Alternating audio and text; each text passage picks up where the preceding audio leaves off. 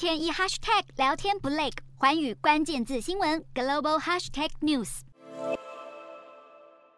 好莱坞电影《黑帽骇客》讲述知名骇客试图瘫痪跨国银行网络，结果被美国 FBI 探员盯上缉捕。而电影中以害制害的情节，还真的毫无违和的在现实生活中上演。Hive 是全球最知名的勒索软体集团之一，而面对这样的对手，美国司法部与 FBI 早自半年前就开始着手行动。首先成功渗透集团软体，卧底监控，同时窃取骇客用来解锁被害人企业加密数据的数位金钥，让即将面临网攻的三百名被害人能提前采取防护措施，保护企业系统，最后成功救回了超过一点三亿美元（约新台币四十亿元）的赎金。美国司法部指出，Hive 集团近几年来已经在八十个国家勒索超过一千五百间企业，一共收取超过一亿美元（约新台币三十亿元）的赎金。而最严重的一次发生在二零二一年，当时 Hive 瘫痪美国中西部一间医院电脑，害院方完全没办法接收病人。美国 FBI 警告，虽然这一次在美国、德国还有荷兰执法部门的合作之下成功破获 Hive 软体，但却没能逮捕任何嫌犯，代表这场缉捕全球最大王路犯罪集团的行动还尚未结束。